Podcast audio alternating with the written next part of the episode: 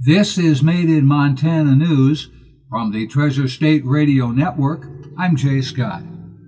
The Montana Department of Public Health and Human Services says nine new cases of COVID 19 were reported in Montana between Saturday and Monday, increasing the state's total count to 548.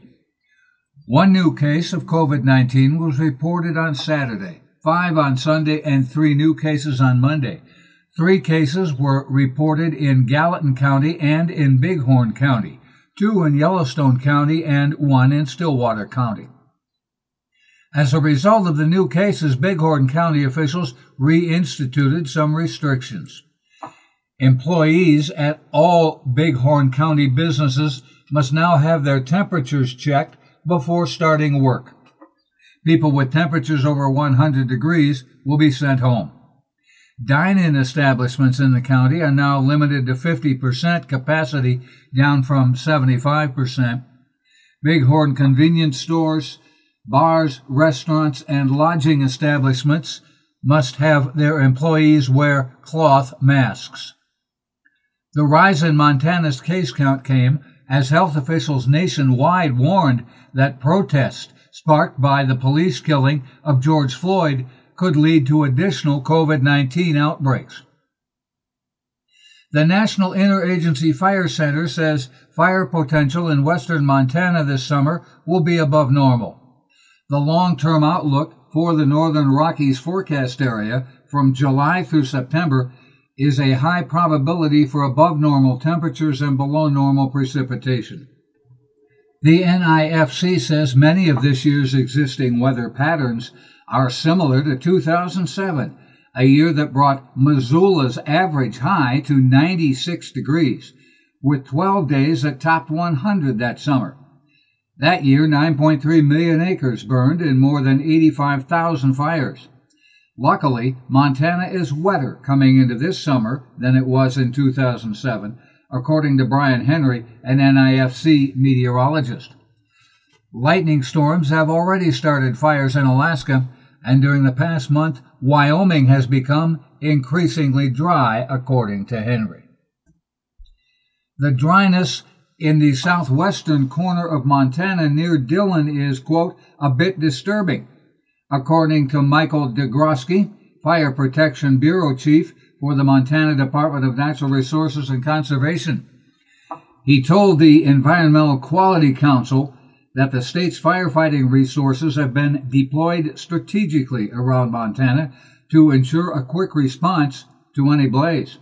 He says that tactic is important during the coronavirus pandemic because in the past, Large fires have congregated firefighters from across the United States and even other countries such as New Zealand and Canada. That is a new concern this year. Quote, COVID 19 makes everything much more complicated, DeGrosky said. Our goal is to carry out our critical work, but make sure we are protecting our workers from COVID transmission to retain our firefighters' capacity. Fish, Wildlife, and Parks officials say a mother grizzly bear and her two cubs have been captured and relocated because they were coming near residents and eating grain along the Rocky Mountain front. One of the young bears was lured into a culvert trap about 10 miles southwest of Shelby on Sunday. That's according to grizzly bear management specialist Wesley Sarmento. The sow and the other cub were standing nearby and were tranquilized. Sarmento says since the mother bear has no previous conflicts with people, the family of bears would be relocated. Wildlife managers have not indicated where that relocation will be. Montana Fish, Wildlife, and Parks has proposed a plan regulating fishing outfitters and easing crowding on the Madison River. The proposal would cap the number of guided trips prohibit guided trips on some river sections on some days, and begin gathering data on non guided fishing pressure. The 51 page environmental assessment will be considered by the Montana Fish and Wildlife Commission in a virtual meeting next week. The Commission will vote on putting the document out for a public review process that could lead to regulations in 2021. Commercial guiding would be banned on a part of the river two days a week from June 15th to September 30th, an idea referred to as rest and rotation. Boats would be kicked out of the river's two wade fishing only sections, Quake Lake to Lyons Bridge and Ennis to Ennis Lake, for two days a week during the same time period. U.S. Attorney Kurt Alme says a Shelby woman has been sentenced to six months in federal prison for buying a handgun that she then gave to a 17 year old. A jury convicted 52 year old Susan Caitlin Scott of Shelby in January of false statement during a firearms transaction and transfer of a handgun to a juvenile. Under federal law, it's illegal for anyone under the age of 21 to buy a handgun from a licensed dealer, and it's illegal for unlicensed people to sell or transfer a handgun to anyone under the age of 18. Scott filled out paperwork at a sporting goods store in Great Falls to buy a Taurus 9mm handgun in November of 2018 and said she would be the owner, according to prosecutors. She then gave it to the boy as an early birthday present, prosecutors said. Scott was sentenced by U.S. District Judge Brian Morris in Great Falls.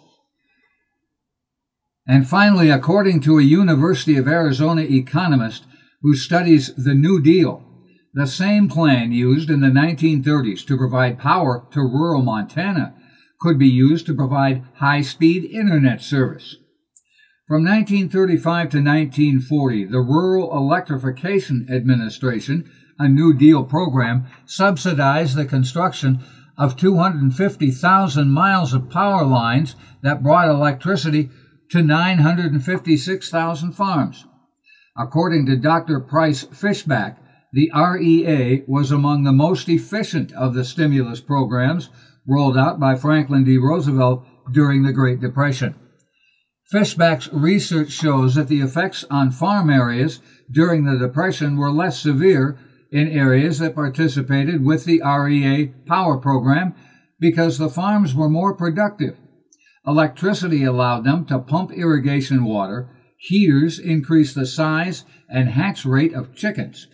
Lighting in pig pens reduced trampling. One piglet saved usually was enough to offset the cost of electricity for a year. He says a similar model could work to expand broadband today. If you need to hear this report again, please check the podcast on anchor.fm slash j-scott or on our Treasure State Radio or KGRT DB web pages. The podcast now has listeners in 15 countries on six continents. Made in Montana News is heard on the Treasure State Radio Network, including KMEH 100.1 FM in Helena, Elkhorn Mountain Radio in Jefferson County, Homegrown Radio in Bozeman, King West Radio in Billings, and Rescast Radio on the Fort Peck Reservation. That's Made in Montana News. I'm Jay Scott. This is the Treasure State Radio Network.